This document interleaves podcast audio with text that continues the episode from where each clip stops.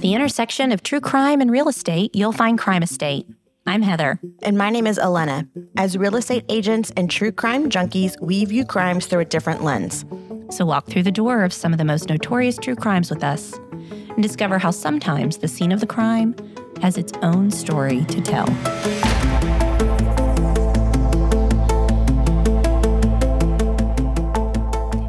Ladies, we are back with another Crime Estate podcast, and this episode is inspired by the historic ghost tour that Alana and I recently went on in DC, while our producer Melanie was here in Dallas holding down the fort for everybody. She sure was. I think we mentioned in a previous episode that we did this ghost tour in DC, um, and we've mentioned before how I do not like ghosts, or no one does, I guess, but like You seem big fear. particularly concerned yes, about them. it's weird. Yeah. Well, I don't think you're going to need your holy water today, Okay. even though you did threaten to bring that on the trip to DC with us uh, while we record. But I promise that the story of this house is going to be worth any spine tingles that you might get. My spine was definitely tingling on the ghost tour we did, but it was a lot of fun. The kids had fun, and I think they had extra special fun trying to spook me. Yeah, you should never let kids know about your deepest Yes. fears because they will totally dive into that and, and try to bring them to life Well, for you. It's our fault because we let them listen to the podcast where I've talked about it. And so that was our fault. Yeah, my son has decided he likes to listen to the podcast on the way to school. And so um, earlier this week, we were listening to Sex, Lies, and Videotape. and you thankfully had an explicit warning because, you know, it was an older episode. So I, I didn't really Mhm. remember it. And I was like, no, Miss Alana says it's not for young ears. You got to turn it off. He was so mad. Oh, didn't listen to it when he got home in his room. my gosh. but if you're ever in the DC area, definitely check out the ghost tour because that was it was pretty cool. Yeah. Well, speaking of DC and, you know, history, I guess is what comes to mind when I think of DC. We've got Thanksgiving coming up. Like, are Mhm. y'all ready? Do you have any special family traditions you're excited about? Mm, we don't have any traditions necessarily, except for my mother always cooks dressing. I don't. know. Some people call it stuffing. But we call it dressing. Um, and we always she only does it once a year on Thanksgiving, and so we all look forward to having her dressing. I love that. Yeah. Well, so my husband and I have been together since I was 18, and we started doing Thanksgiving with his family back then. And so that's been his family's holiday, you know, ever since. Um, but I'm really excited because they're going to be here in Dallas this year. And I think we've mentioned before that our first episode of 2024 is actually going to be the murder house that my husband grew up Mhm. in. So I'm really excited to interview them for the podcast and, you know, see what they remember about the house. We'll, of course, do all the fun Thanksgiving stuff too, but they're going to be here for a week. So we've got plenty of time to eat and and chat murder houses. Yeah. Exciting. But for today, we're actually going to be in the great state of Oklahoma. Um, and I'm excited to tell y'all about this house and the family that live there because this home is actually currently for sale. And as I was putting this episode together, I was trying to remember if we've covered another house that was for sale at the time of recording. I think this might be the first one. I think you're right. I think we've covered a lot that were on the market or, or just had recently gone off the market, but not one that was currently on the market. Yeah, so of course, we'll post a link to the listing on our website, crimeestate.com, and all of our socials. But let me start by setting the scene like we always do. Our story today takes place in Seminole, Oklahoma. Now, true story, I lived in Oklahoma for three years and I had to look up exactly where Seminole is um, because it's a really small town. It's like not one of the, you know, mm-hmm. It's not Oklahoma City or Tulsa. And if you're picturing a map of Oklahoma in your head, it's in the central part of the state, about an hour southeast of Oklahoma City. A sleepy little town that seemed to grow overnight when oil was discovered in 1926. Seminole went from 854 residents to 30,000 residents. And it's right after this big oil boom that William Edward Doc Grisso builds his 12,000 square foot mansion in Seminole at 612 East Wrangler Boulevard.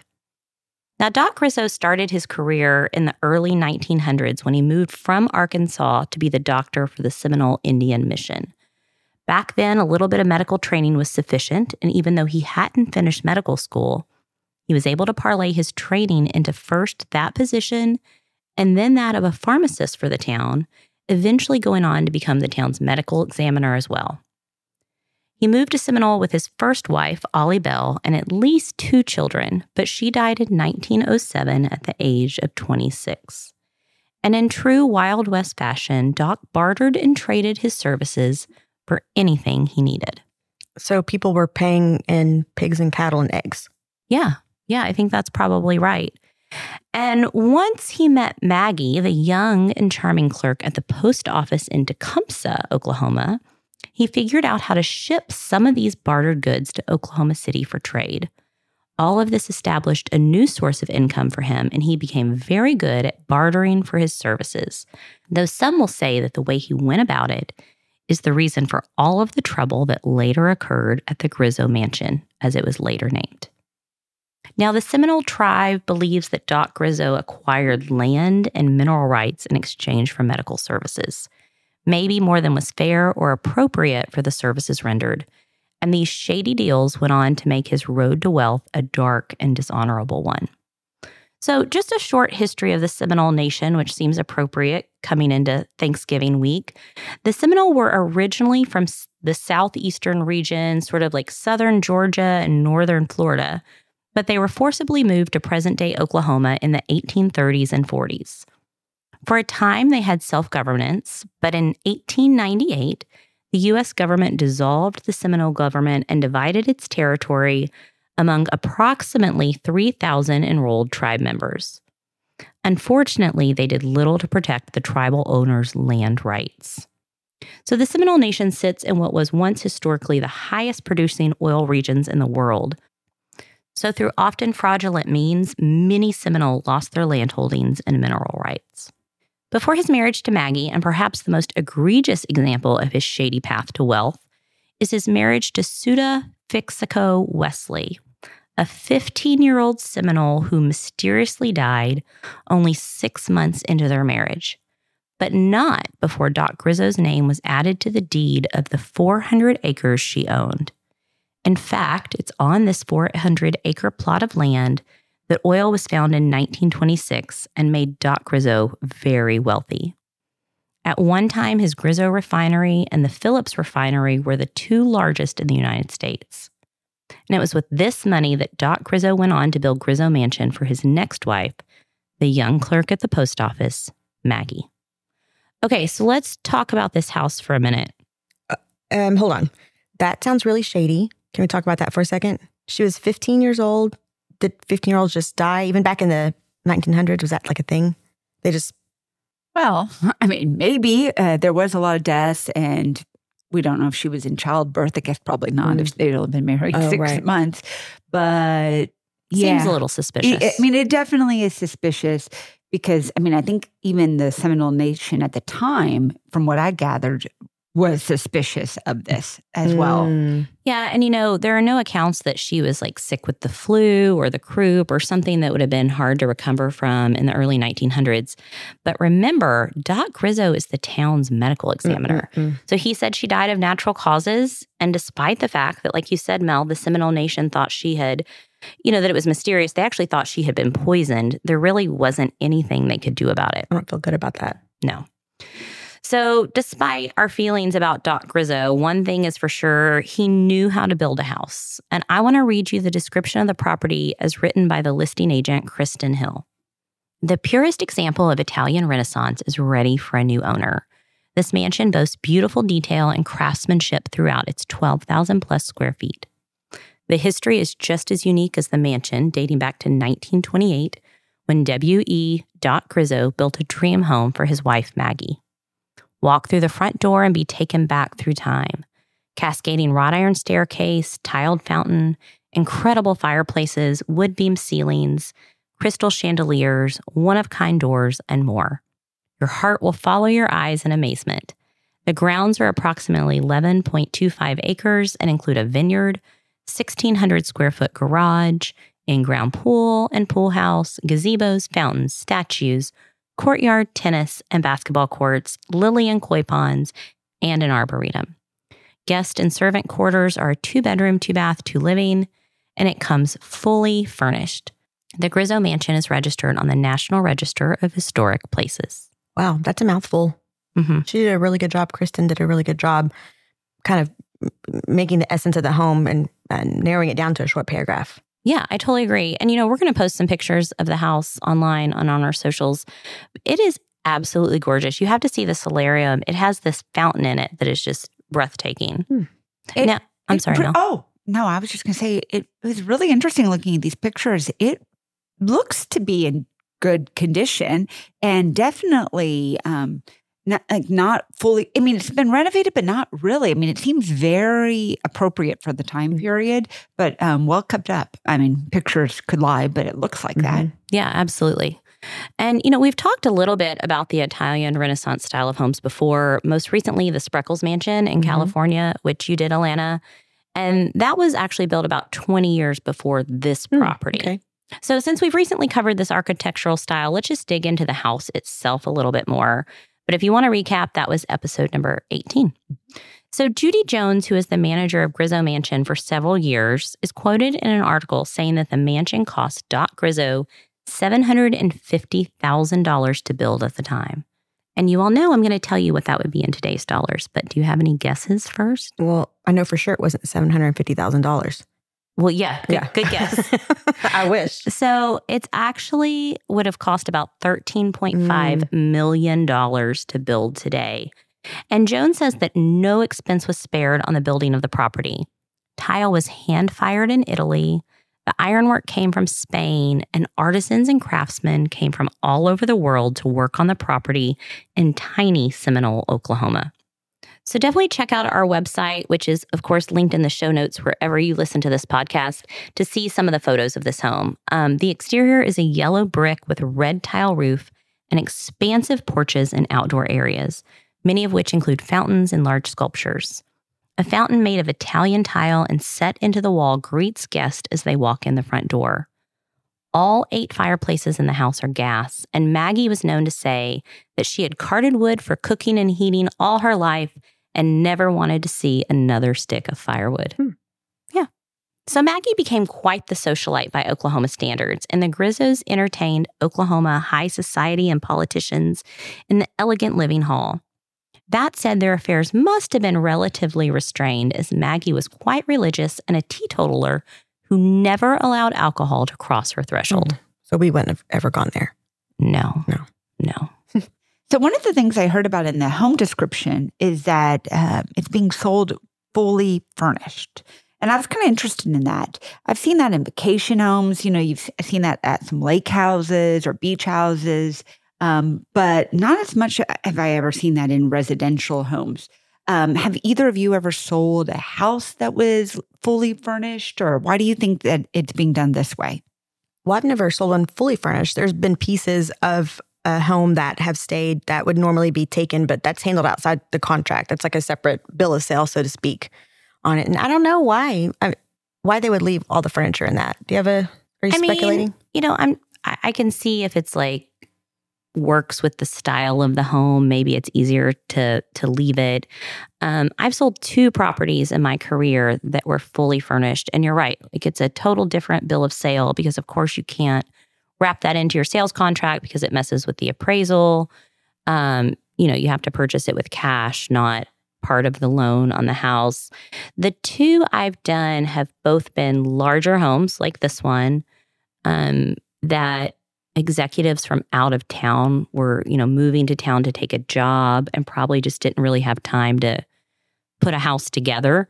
And so they're like, yeah, I mean, if you would leave everything here, that'd be great. I'll write you a Mhm. check for X. And, you know, in a lot of these bigger, more prestigious homes, everything is so custom that you know it's it's not like you can take your drapes or the the sofa that you had measured to fit the living room with Mhm. you you know it, it's really designed for the space so Right. that that's probably why they're doing that much like lake houses like people don't want to go in and you know furnish them but Yeah, I think you know when I've seen some of the lake houses, um, it, it makes sense. Like it's very much for that For that. location. Maybe that style is more country or relaxed, um, and definitely it makes it more turnkey if you are purchasing a vacation home that probably Mhm. has it all there. You're like, I just want to start, you know, go out there day one and be able to to relax. I'm Right. not looking to furnish it, but yeah, I saw some of the pictures of the furniture in the, in this home, and it def- they're very historic, kind of grand, beds before a grand Mm. room. So maybe that's why it is. Is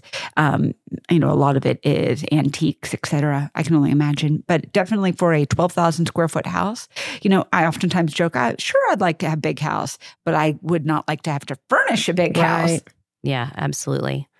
So, okay, but yeah, talking more about, you know, this home, Alana, it may come as no surprise given our intro that many people consider the home to be haunted. I was afraid of that. Yeah, I knew you were. so, Jones, the former manager of Grisso Mansion, says she has had several run ins with paranormal experiences over the years. And once, when showing the house to a prospective bride, she smelled sweet pickles, which Maggie Grisso was famous for. But alas, there were no sweet pickles anywhere to be found. And other rather innocuous paranormal experiences include the towel warmers heating up despite no longer being plugged in, lamps turning on by themselves. And there's actually a documentary on the paranormal activity at the house. Mark Williams of Native Boy Productions captured a video of a dark shadow sitting itself in Doc Grisso's famous chair. So, Lana, you know we have linked that documentary in For our show sure. notes. Yeah. Additionally, children often see the ghost of a little boy who tells them that his name is Mecco. Mecco is often seen dancing in the ballroom in the basement. And while we don't know of a child dying at the property, the Grissos did find the body of a young boy while they were digging the basement of the house, the same level on which the ballroom resides. Oh, dang. Yeah, I knew that one was going to get you. yeah. So, Mark Williams, who did the documentary, is quoted as saying, There are a lot of theories out there, but I believe spirits are energy, and I think it's an energy that is at unrest. Before we talk a little bit more about the paranormal, let's go back to Doc Grisso and the home. So, Doc and Maggie went on to have 13 children, and he died in Seminole in 1955 on Halloween night at the age of 81. His wife remained at the home until her death in 1977, two years after the home was listed on the National Register of Historic Places. The Grisso's daughter, Pauline, inherited the mansion and, despite her attachment to the place, soon decided to sell it, citing the cost to maintain it. Records are sort of sparse after that, but it was listed for auction in 1998, and then again in 2001 with Kenneth and Rose Henderson purchased the house for $725,000. They later sold it to the Seminole Nation of Oklahoma in 2012, and it was used for weddings and other events. The tribe's general council voted to dissolve operations and to sell the property in 2019. And the current listing shows that the house has been on the market for about a year or so. I'm assuming it's it's probably been on since 2019, sort of off and on. Um, and you know, I also imagine like the pool of prospective buyers for this house has to be relatively low. Right. It had to be someone who would love that type of architecture and be prepared for the upkeep of of a home like that. Yeah, I mean, it, it, is absolutely gorgeous and has huge grounds, but the fact that it is over an hour to the nearest city and kind of out there, kind of remote, it, you're right. I mean, it, it would have to be very specific because at first I thought maybe like to be an inn, um, kind of like a bed and breakfast type of place. But it, yeah, I mean, I, you know, it, it would be a very specific buyer, I got to imagine. And because it's on the National Register of Historic Places, any sort of extension extensive renovations is going to be heavily scrutinized. Oh yeah, absolutely. You know, and I'm pretty familiar with rules as they pertain to like historic districts and conservation districts here in Dallas. Um, but I wasn't really sure like what sort of restrictions go along with being on the National Register. So I did a little research. And according to their website, since its inception in 1966, more than 95,000 properties that Americans believe are worthy of preservation have been listed in the National Register. Together, these records hold information on more than 1.4 million individual resources, so buildings, sites, districts, structures, objects, and therefore provide a link to the country's heritage at the national, state, and local levels. And so, while it doesn't seem like being on the National Register restricts your ability to renovate the home at the owner's discretion, the fact that it's on the National Register and considered worthy of preservation would definitely deter many buyers from undertaking, you know, sort of an extensive overhaul of the property.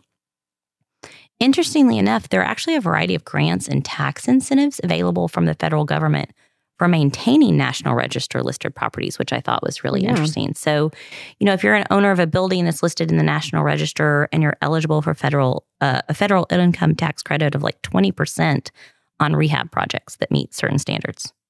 Interesting. Yeah. Now, for $1.8 million, this haunted mansion can be yours. So I'm going to ask you would you buy it? Would you list it? I would list it. I would not buy it. I would not live there. Even if you had to go in it to list it? I think, well, yes, I'd send my husband in. Oh, I like it. Take pictures, explain Like, you're my everything to me. assistant for the day. what about you, Mel? I saw the pictures. It's pretty cool. Um, I mean, definitely I would list it if, but I, I'm also kind of flabbergasted. It's been on the market a lot and it has a really good destri- description and it's really cool looking. So, So that it- tells you for sure something's going on in there. or it's just a really hard property to sell. I like how your mind goes to the paranormal and I'm just thinking, you know, from a business point of view. Like supply and demand. What's the demand for this house? Yeah. Uh, but I don't know if I would live there, but if it was a like I'd rent it for the weekend if I could. Yeah, I'm with you. I think it could be a really cool event venue of some sort. Um, so I mean, I would list it, and I think I would live there. I mean, I think it would feel icky considering how Doc gained his wealth. Mhm. Um, but you know, probably anywhere in Oklahoma has Mm. that sort of history. So fact that it's been owned for the last few years by the Seminole Nation makes me at least feel like that they've probably gotten the bad juju out of it. Mm. I'd like to think. I Yeah. like that. Okay, so while I was doing research for this story, I found an interesting article in USA Today that said a recent study surveyed a thousand Americans. And are you all ready for these stats? Go for it. All right, so one in four Americans has their own ghost story. 55% believe in ghosts, while another 27% affirmatively do not believe in ghosts, and another 16% are undecided. But the survey went on to ask about haunted houses in particular, and it found that 25% of Americans believe they have lived in a haunted house. That's a that's a big number. That's a lot. I mean, we're three of us here. We have one more. We could be like one and 25%. That seems, mm-hmm. Yeah. I don't. I don't agree. Think, I don't think any of my houses were haunted. I don't think. Why are you looking at me like that? Do you know something I don't know? no. Well, we'll talk about this on another episode, but you did receive that creepy letter. Oh, I forgot about that. Oh, you just reminded me. Yes, I know. Do you want to, do you want to tell our Is this- listeners? Oh, we, I mean, Yeah. should we? Oh, is Yeah. nerd- okay. Okay. So I got a super creepy letter about six months ago in the mail. It was addressed. I can't remember because I blocked it out. Like it happened, and they, I didn't even tell. it was so you guys. traumatic. Yeah. that- no, you told us like two weeks ago. Like, how did you not mention that? I know. Um, it had our address on it. It was postmarked from Denver. The stamp and the envelope were not licked. It was taped shut. Um, and the stamp was taped, like as though I had a DNA machine in my, my house. I can tell who sent it. Um, don't know, and I don't know anyone in Denver. And a super creepy letter was in there. You read it. Okay. Dear current residents of my old house, I hope this letter finds you well. I'm writing to you because I feel a sense of responsibility to warn you about something I experienced while living in that house. There are spirits and bad mojo in that house. We used to sage the house weekly, but we still felt a negative energy lingering. Furthermore, people would often get sick when they visited us. I can't say what caused their illness for certain, but I can't shake the feeling that it was somehow related to the house. We even employed a curandero. I don't know what that is. We should Google that. Yeah. To bless and cleanse our house, but to no avail. I want to caution you not to dig in the yard. I know this might sound strange, but trust me on this. There are things buried in that yard that are better left undisturbed. Also, you might want to keep those red lockers in place. Who boy, I know this might sound all a bit crazy, but please believe me when I say that I am not making this up. My family and I went through a lot during our time living in that house, and I wouldn't want anyone else to experience what we did. Please take care and be safe. And it's signed Sincerely Cooper DeVille. Okay, one that is so creepy. I know.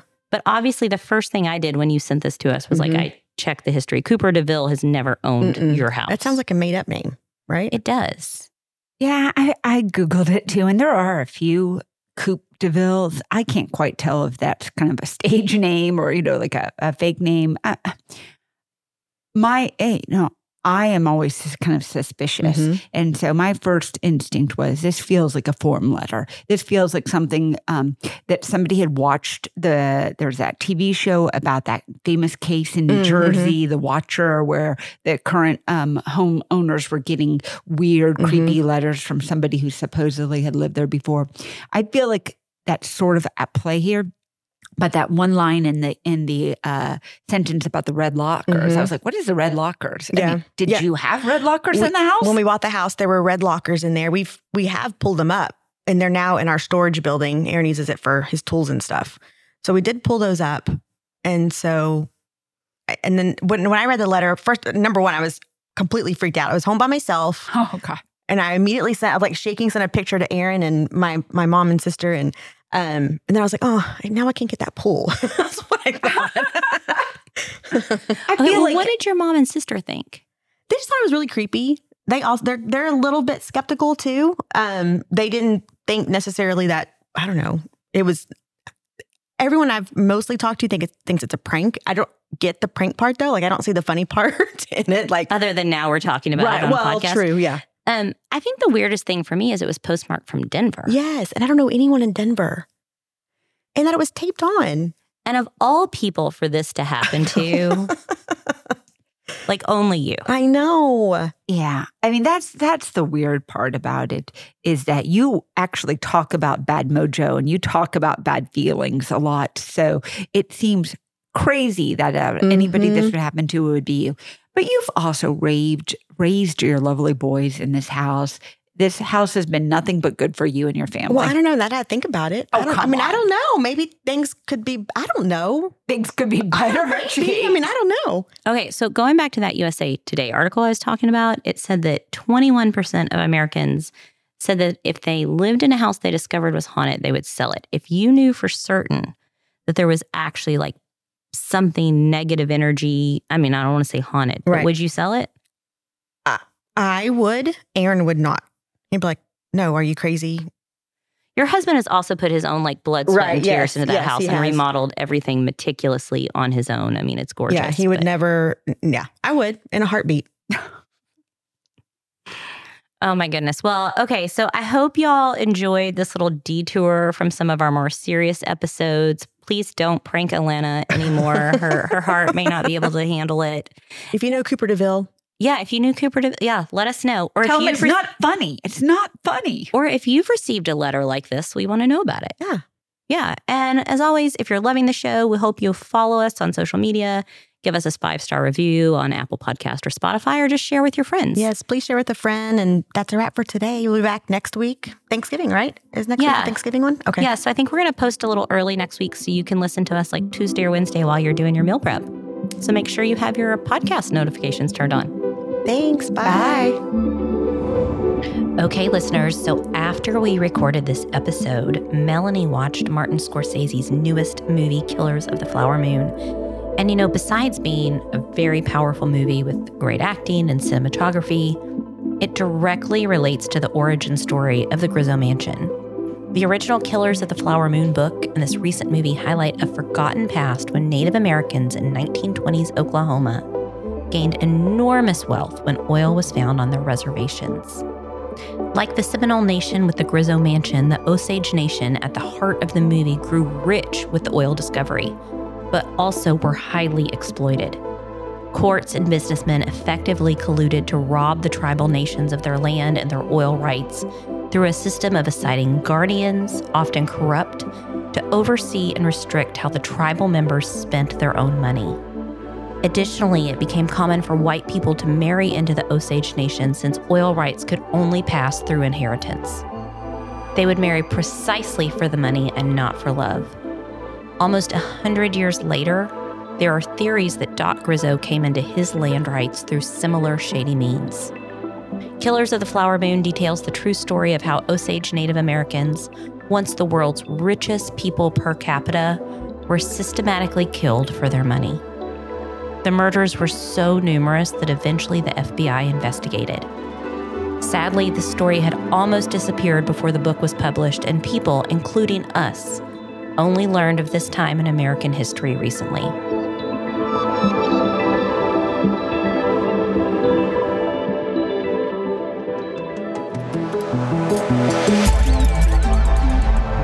Hey, y'all. Thanks for listening and being a part of our Crime Estate family. If you're curious about today's featured crime estate, you can find additional photos and details from today's episode online at crimeestate.com. We're on Facebook and Instagram by following at Crime Estate Podcast. Have a crime estate we should cover? Let us know. Shoot us an email at crimeestatepodcast at gmail.com. Until next week.